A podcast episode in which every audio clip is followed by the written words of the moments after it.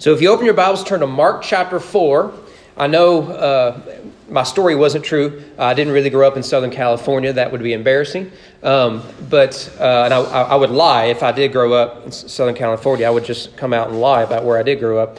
But um, I, I, told you on Sunday mornings we, we, uh, we were going to look at Matthew, the parables through Matthew's gospel. But I wanted to take a, a brief break and look at one from a different gospel, the Gospel of Mark. And uh, because this gospel here, or this parable here, is the only unique parable uh, found only in Mark. Uh, chapter 4 is full of kingdom parables, much like Matthew does, but this is the only one that's unique. So I thought it'd be worth looking at, and one that maybe we don't think of very often, like some of the others we looked at. So Mark chapter 4, page 885 of your Pew Bibles, if you will, stand with me out of reverence for God's holy word. The evangelist Mark writes under the inspiration of the Holy Spirit, verse 26. He said, The kingdom of God is as if a man scattered seed on the ground. He sleeps and rises night and day, and the seed sprouts and grows, he knows not how. The earth produces by itself first the blade, then the ear, then full of grain in the ear. When the grain is ripe, at once he puts in the sickle, because the harvest has come. Let's go, Lord, in prayer. Father, as always, we ask that you would open up our hearts, we would receive your word, our, our mind that we would understand it, our eyes that we would see your glory, and our ears that we would hear and heed your word. Open our mouths that we would speak the truth of the gospel, and our hands and our feet that we will go in obedience. We be transformed, every part of our being, by Christ, who we celebrate today walking in Jerusalem and leaves triumphant from the grave. May I decrease so that you can increase. Name your son, we pray. Amen. You may be seated. Let me ask you, how, how well do you sleep? Do you, do you sleep really well or not so well?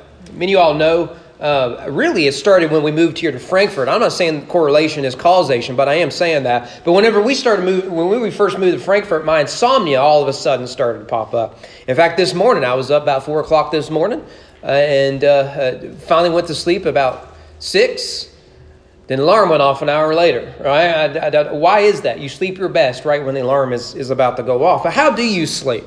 Chances are, like me, you're, you're probably not sleeping very good each night. According to a January 2020 study, so this is pre COVID, I can only imagine these numbers are worse. It, it found that nearly 70 million Americans suffer from some sleep disorder. Insomnia is the most common sleep dis- disorder, with 30% of adults experiencing at least short term insomnia.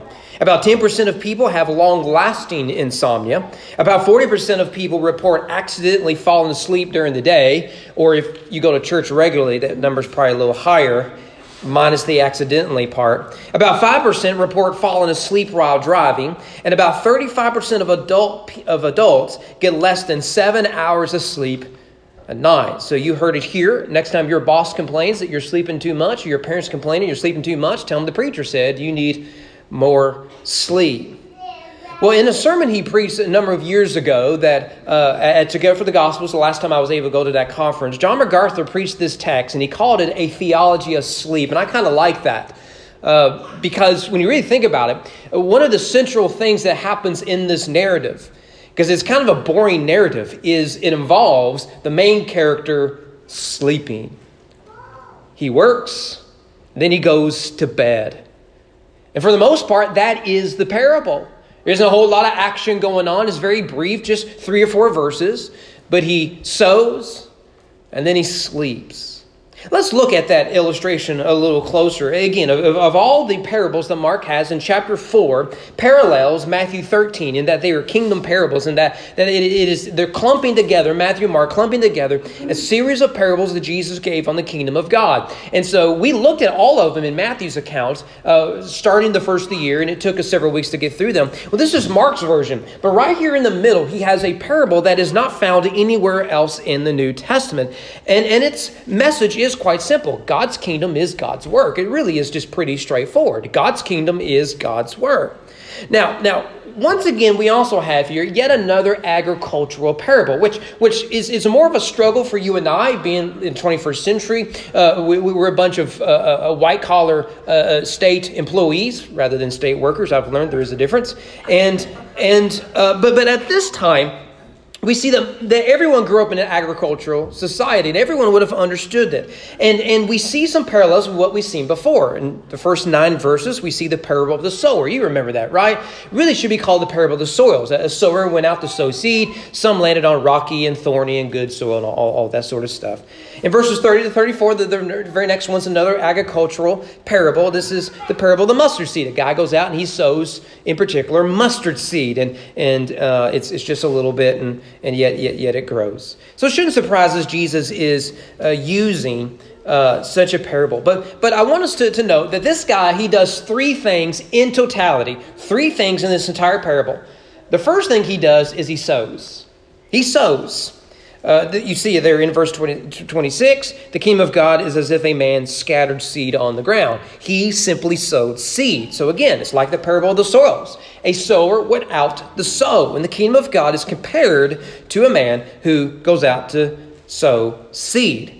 Now, presumably, this is good seed, right? There's not weeds, all that sort of stuff. We, we put all that stuff away. He is sowing good seed. Now, notice here, we have no other details about this. We're not told how long he does it. We're not told how, how, how many days or, or hours or whatever. He just goes out and he sows seed. We're not, we're not told when he chooses to do this. We don't know what kind of tractor he used. No doubt it was a Massey Ferguson, but certainly not that ugly green one. Uh, we don't know what kind of fertilizer he used, right? We don't, we don't know any of that sort of stuff. All we know is he went out and he sowed seed because all those other details don't matter. Doesn't affect the text, doesn't affect interpretation. Certainly, as we will see, will not affect the application. He just sows. But you'll notice, starting in verse 27, he then goes to bed. He sows and he sleeps. He sleeps and rises night and day.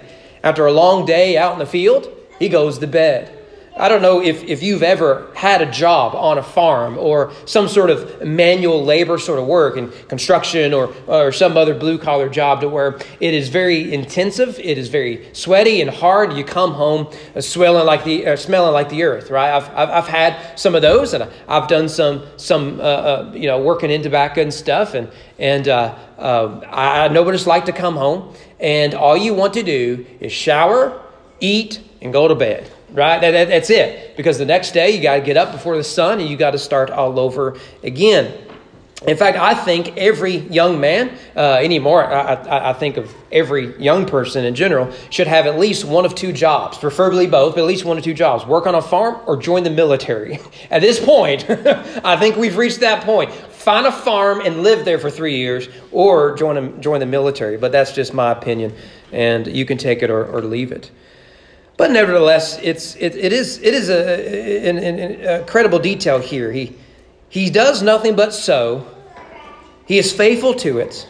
He has one responsibility sow seed in the field, and he does nothing else. And at the end of the day, he simply goes to bed. It simplifies everything, doesn't it? He has one job, he does it, goes to bed. Well, that's, that's living the good life there, right? There's, you don't have to get caught up in his Netflix stuff. There's no drama in his life. He's not worried about the election. He's going to get up, he's going to sow, he's going to go to bed. Notice the third thing he does. If we skip down to verse 29, he harvests. So, but when the grain is ripe, at once he puts in the sickle because the harvest has come. And this makes sense, right? Uh, after he sows, eventually you must harvest. Uh, that, that's, that's pretty straightforward. And I have no doubt that after he harvests, he goes back to bed. And that's the end of the parable. A sower sows, he goes to bed, and then he goes and harvests. That's it. I mean, that, that, that's basically it, right? Now, you will notice we, we skipped a few verses, and that, that's worth highlighting there because there, there is some mystery in here. And, and Jesus wants us to see this. And notice there at the, at the end of verse 27 that while he sleeps, the seed sprouts and grows. Now, Jesus doesn't mean that it happens magically here, that, that, that it's, it's, just happening overnight, right? It's not like the elves. You know, you remember the story, uh, you go to bed and elves fix everything, the shoes and all that sort of stuff. He's, he's not thinking like that, right? As, it, the assumption is that as the days go by, and as he works in all the other fields, and he's doing everything you, you have to do, he may be pulling weeds, he may be uh, uh working in fertilizer, he may be spraying insecticide. I don't know. But, but, but, but he's not saying that he just woke up one day and there's the plant, right? That's not what he's saying at all. But at the same time, I do think we, we, we understand this, this language, right? Parents understand this. How often do, do you and I ever look at our kids and say, I can't believe our baby boy and our baby girl are getting so big, right? And it, it, it, it, annoys them, which is why we say it in the first place, right? Um, I think they grow overnight. I remember particularly uh, my parents saying that to me when I hit adolescence. Um, I, I, you know, especially when you pass them in height, right? Every every every quarter inch you grow feels like three inches.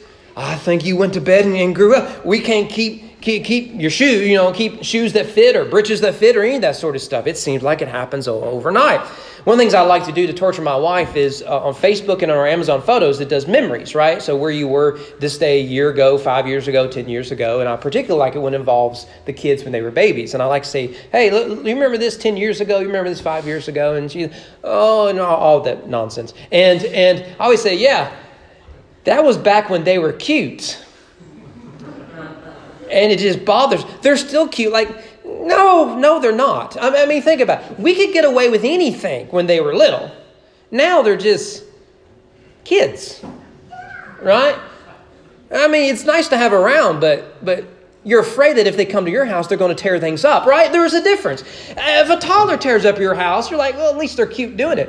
If if a 12 year old does it, right, you despise me now, right? So so there is there is a difference, but uh, you know, but. Uh, Nevertheless, that's basically what he's saying. Is, is it seems like overnight uh, the, the plant just just grows, and and certainly that's the perspective of the sower. Uh, that it seems to grow by itself. And notice there in verse 27, at the very end, into verse 28, says, How it grows, he himself does not know. Look at there. First century carpenter, what does he know about planting stuff? Let me tell you how it grows, right? And I'll throw in fancy words like photosynthesis, which I remember from school meant something in my public education, and all these other fancy terms, right? We, we, we can explain how all of this happens. There's Jesus, the creator, doesn't even know how a plant grows. Aren't I better than him? Okay, moving on, right? I mean, that's typically how we read this sort of stuff. We read it as 21st century people rather than taking the text, certainly. Now, obviously, we, we know more about the specific process, but, but that's not the point, right? It's, it's, we know what Jesus is saying here. You can know how something grows, but at the same time, there's a mystery within it, right? Like, I don't care how smart you are or how studied you are, life stemming from a seed seems mysterious to me. Here's a seed I bought at the dollar store, I put it in the ground. Amazing things happen. All of a sudden, I've, I've got a tree. I've, I've got strawberries. I've got whatever it might be. That's always going to mystery to me. How it is that, that, that, that two souls can come together and create life. You can look at the science of it, but it's still a mystery to me. There's a reason why that, that at, the, at birth we say this is a miracle. Now, are there natural processes? Of course there are. But at the same time, we understand there is something deeper happening there. You see, it's one thing to, to explain the what, what happens and, and what follows after that. I think there is, it's another question to explain the metaphysical how. How is it that this seed, when it encounters this soil, does this? It's one of the problems with modern science and why the, the genesis of, of, of, science began from a Christian faith. we want to know how is it that God causes this? It isn't saying that God says, okay, seed, grow, right? But rather we say that God has created such an ordered world that we can actually study it. But the, the understanding was in order to understand the physical, you must have a metaphysical behind it. You must have, have the, the philosophy that, that there is a divine God over everything. But the point is to demonstrate that all that the man does is sow, and nature takes care of the rest of the work. In this sense, we could say the farmer does nothing. He sows, he goes to bed. He harvests that which is grown, and he goes to bed. So, what do we do with it? One of the things I think you've noticed with some of these parables, not all of them, is that Jesus tells us a story and he moves on to the next story. And you're thinking, well, pause, right? Then we'll go back on that DVR. I need you to explain to me what in the world's going on here. I think this is a good example of one. It's a story of a guy who spends half the parable asleep. We can call him a Southern Baptist deacon on a Sunday morning, right? He just sows, sleeps, harvests, sleeps. Well, in order for us to, to, to, to interpret this, we need to, the key is back to verse 26. The kingdom of God is as if a man should scatter seed on the ground. Notice this is yet another kingdom parable. This entire chapter is, is kingdom parables. The kingdom of God like a, is like a sower went out to sow in the field. The kingdom of God is like a mustard seed. The kingdom of God is like a, a net full of fish. The kingdom of God is, is like this and like that. So we must interpret in light of the kingdom, particularly in the kingdom parables. So, who is the par- who is the sower? We should say, who is the sower? Well, he is the one that brings. Uh, he not only sows, but he brings in the harvest. He he he is both. Certainly, that that is clear. Yet, I want you to notice something. This is key to interpreting this parable, I believe. The sower is secondary. The sower is secondary to the growth. That's the point, isn't it? He simply sows. But the main action of the parable happens while he is in bed. He's asleep. He doesn't do anything. He just sows. So the identity of the sower is secondary. And what the sower does is secondary to what happens when the seed is planted. So, in other words, what we need to see is that he is faithful in sowing. God, we could say, gives the growth. In that context, does it really matter who the sower is? It could be anyone. After all, a sower is anyone who sows seed. You don't have to go to school to sow seed. You can go to Walmart or wherever you want to do, get you some seed. You can stand on the middle of our parking lot and do it. I don't know why you would. Stand out in the middle of the field if you want to do it. But anyone who sows seed is a sower. It could be anybody. Doesn't matter your degrees or the lack thereof. Anyone can sow seed. So God gives birth. Therefore, the identity of the sower doesn't matter. For example, a number of years ago, I'm, I'm, I'm not a big fan of him, but you got to uh, recognize his skill. That whenever LeBron James, NBA player, uh, left the Miami Heat, remember when he was in Miami Heat, he had a lot of people around him who were quite talented. But he left Miami Heat and he returned to Cleveland Cavaliers. And I, I remember watching this on, on the Sports Center or something, they, and, and they did a, a betting odds thing. That Cleveland Cavaliers went from being, they had no chance of winning a national championship to now that LeBron signed a contract with them, they were the number one choice of winning the national championship. You know what that means? Nothing else matters about the Cleveland Cavaliers but that one player. No one cared about who the coach was. No one cared about uh, people in the front office. No one really cared about who the other players around him were. If you had him, you had a chance to succeed. And that's pretty much what happened. Because the second he left the Cleveland Cavaliers to, to go to the LA Lakers, guess what happens? The Cavaliers went back to irrelevance, right? I mean, this, this, is, this is what happens. So, too, the identity of this sower, so long as God gives the growth, is secondary. So, what's the point? What, what's the point of this entire parable? I think it's very simple. You and I have one job sow seed. You and I have one job. In this context, it's the same application as the parable of the soils. Sower, one job, sow seed. Sometimes in, in, in, that, in that parable, it landed on good soil, sometimes bad. Regardless, the job is to sow seed. Here we have another sower who sows seed. But now he goes to bed trusting that his work will pay off. Though it may be a mystery to him, he believes by faith that he is faithful in sowing, God will be faithful in giving growth. This parable should be an encouragement to Jesus' followers. After all, notice what follows next. He says, If you sow seed and are faithful to it, God will give the growth. And what's next? It looks like now the kingdom of God is small, like a mustard seed. But trust the process, trust God. And what you'll find is that tiny seed will grow so large that the birds will will, will nest in its branches. This is to be an encouragement to the Jesus follower. You and I have one job in this world. It's not your job to get candidates elected. It's not your job to fix all the world's problems. It's not your job to be brilliant, famous, or infamous. Your job is to sow the seed of the kingdom. Again, verse 26 the kingdom of God is as if a man would sow seed.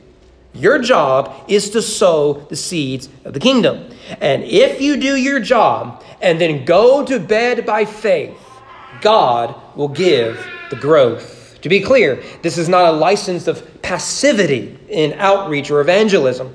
Rather, it is a reminder that our responsibility is faithfulness, and to be faithful in surrendering and, and, finding rest in Him in the end. So at the end of the day, we see here God alone saves sinners. It is God's work to regenerate the hearts of sinners. It is our job to point people to the Redeemer. We don't need to manipulate people to the kingdom of God. God's Spirit is sufficient to save sinners. Very simple application here. But, but, uh, but two questions uh, I think we, we should ask ourselves when, when we look at this, this passage very quickly. Number one, are we faithfully sowing? If, if, if the point of the parable is to say, you and I are called to sow and then go to bed and trust that God will take care of all the other details. If that is our job, then the question we should ask ourselves coming to this text is Have I been faithful? And am I currently faithful in sowing seed? Carl F. H. Henry once said that the good news is only good news if it arrives there in time. For decades, the American church has chosen pragmatism and consumerism over holiness and faithfulness. You and I have one job be faithful, sow the kingdom, point people to the king. Why then do we waste so much of our time on lesser things at the cost of the most important thing? Think about it. If, you had a job and, and, and you had one primary function as part of that job, and maybe uh, with that job, maybe your, your boss allow you to do some of these other things, help in these other fields, but not at the cost of the main job, right? You have one job. Now, if you focus on these little things at the cost of the main thing, you're going to be fired. Right? You were hired for this. So, too, it isn't bad to, to, to see that there are other things that may need to be done, but we are to focus on this one thing. But what have we done as Christians for the last decades, perhaps even century or more, is we've been so engaged with these lesser things at the cost of the greatest thing. The world is called to worship, but because we do not worship, we as the church are called to missions. We have one job be faithful. If we spend as much time sowing as we do panicking in front of our TV, oh no, someone has a press conference and I don't like what was said. Oh no, the wrong guy was elected and I didn't vote for him. Oh no, someone said something to hurt my feelings. Oh no, they're changing the dictionary again. I can't keep up with it. If we spend as much time sowing by faith as we do panic in front of the TV, would we need to panic in front of our TV? If we spend as much time praying for lost souls and praying for God's kingdom to come, would anxiety, anger, worry, stress dominate our souls? If we were faithful, will we not also be more fruitful? So are we are we faithfully sowing? Secondly, are we confident in Christ? Are we confident in Christ? My, my mother always, you know, to, to this day, if, if, if it's snowing outside and there's ice outside or the weather's really bad, she ain't going nowhere. Right? She, she, she, there's reasons for that that doesn't matter, but she, she's not going to go anywhere. But I heard her, I've heard her say several times before that if, if her father was driving, her dad was a, was a truck driver for decades, retired as a truck driver, uh, uh, uh drove for a roadway and, and all that. And he, but she said, but, but if he were driving, I don't worry about all that other stuff. He could drive through anything. No matter how bad the snow was, how bad the visibility, how much ice was on the road. If he was driving, I'd be okay. I'm willing to bet that you too, when you, you were growing up, right, you could be convinced there were monsters in the closets, scary creatures under the bed. It's starting to sound like a VeggieTale song. Eh, right? It didn't matter. Someone was trying to break in. But if you were closer to your parents, I would, uh, afraid to wake them up, I would just grab a pillow and a blanket and sleep at the foot of their bed and they'd step on me whenever they went to work. But I felt safe because I was confident in their ability to take out any monster who may try to eat me. So let me ask you are you confident in Christ? If God has the whole world in his hands, then does he not have everything under control? Like your life? Like your circumstances? Like your country? Like the next election, like the church, like your neighbors, like his kingdom. When we run around scared to death all the time, what are we confessing to the rest of the world? Oh, Jesus is a big guy. He just ain't big enough for my problems. You won't find that anywhere in the gospel. To live by faith is then to live with freedom. At the end of the day, we control nothing. You got one job sow, be faithful, and then go to bed. Let God take care of the rest of the work. This is the problem with a lot of churches over these last decades. We've bought a consumeristic model for a consumeristic culture and wonder why the people in our churches look and act like consumers. Well, the music isn't what it used to be. I think I'll go somewhere else. Well, I think I need to have a long conversation with the preacher because, you know, we've got places to be. What have we done? Instead of faithfully sowing, we revealed we had no confidence in Christ to begin with. We control nothing. Anxiety is the refusal to surrender to God to, who is already in control. Is your confidence in Christ?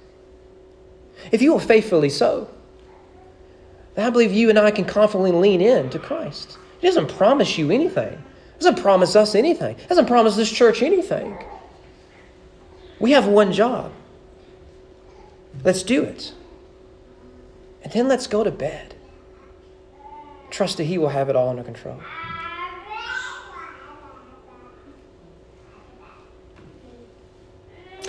One other thing I think, I think we shouldn't miss here, whether we're looking at the parable of the soils, which begins chapter 4, or this parable, which begins in verse 26, or even some of the others, is and that's the detail of the sower. There's nothing impressive about him. It's not about his marketing tools or his education or the skill he has or what sort of home he grew up in. It's not about any of that. In fact, we should assume he is weak. We should assume that he doesn't know much else other than to sow, which is the good news, right? God uses weak people to do amazing things. In 1934, a Louisville native became, began a three month evangelistic sting in Charlotte, North Carolina. He was one of those old school fire and brimstone preachers, you, you know, the ones that foam at the mouth and all that sort of stuff. And he's just letting it go. And he, he, he was particularly had this one run revival going on, and, and people were, were just flocking. He was just preaching Christ, and many people got saved. And he called people to, to repent of their immoral lifestyle, you know, all that sort of stuff. A few weeks in, into this, a teenage boy visited one of the tent meetings. He wanted to see what all the hoopla was, uh, was about, and he was memorized by the preacher. He was challenged. So he decided to return again and again. Eventually embraced Christ. The man's name, who was converted these series of revivals, was a man named Billy Graham. Do you know the evangelist's name? It's the point. It's the point. He had one job sow the seed, go to bed. God to take care of the rest. So this day we remember Mordecai Ham for one thing the conversion of one person. But the truth is, there are many other people who can trace the genesis of their faith to that one person who faithfully sowed and he went to bed. What about you?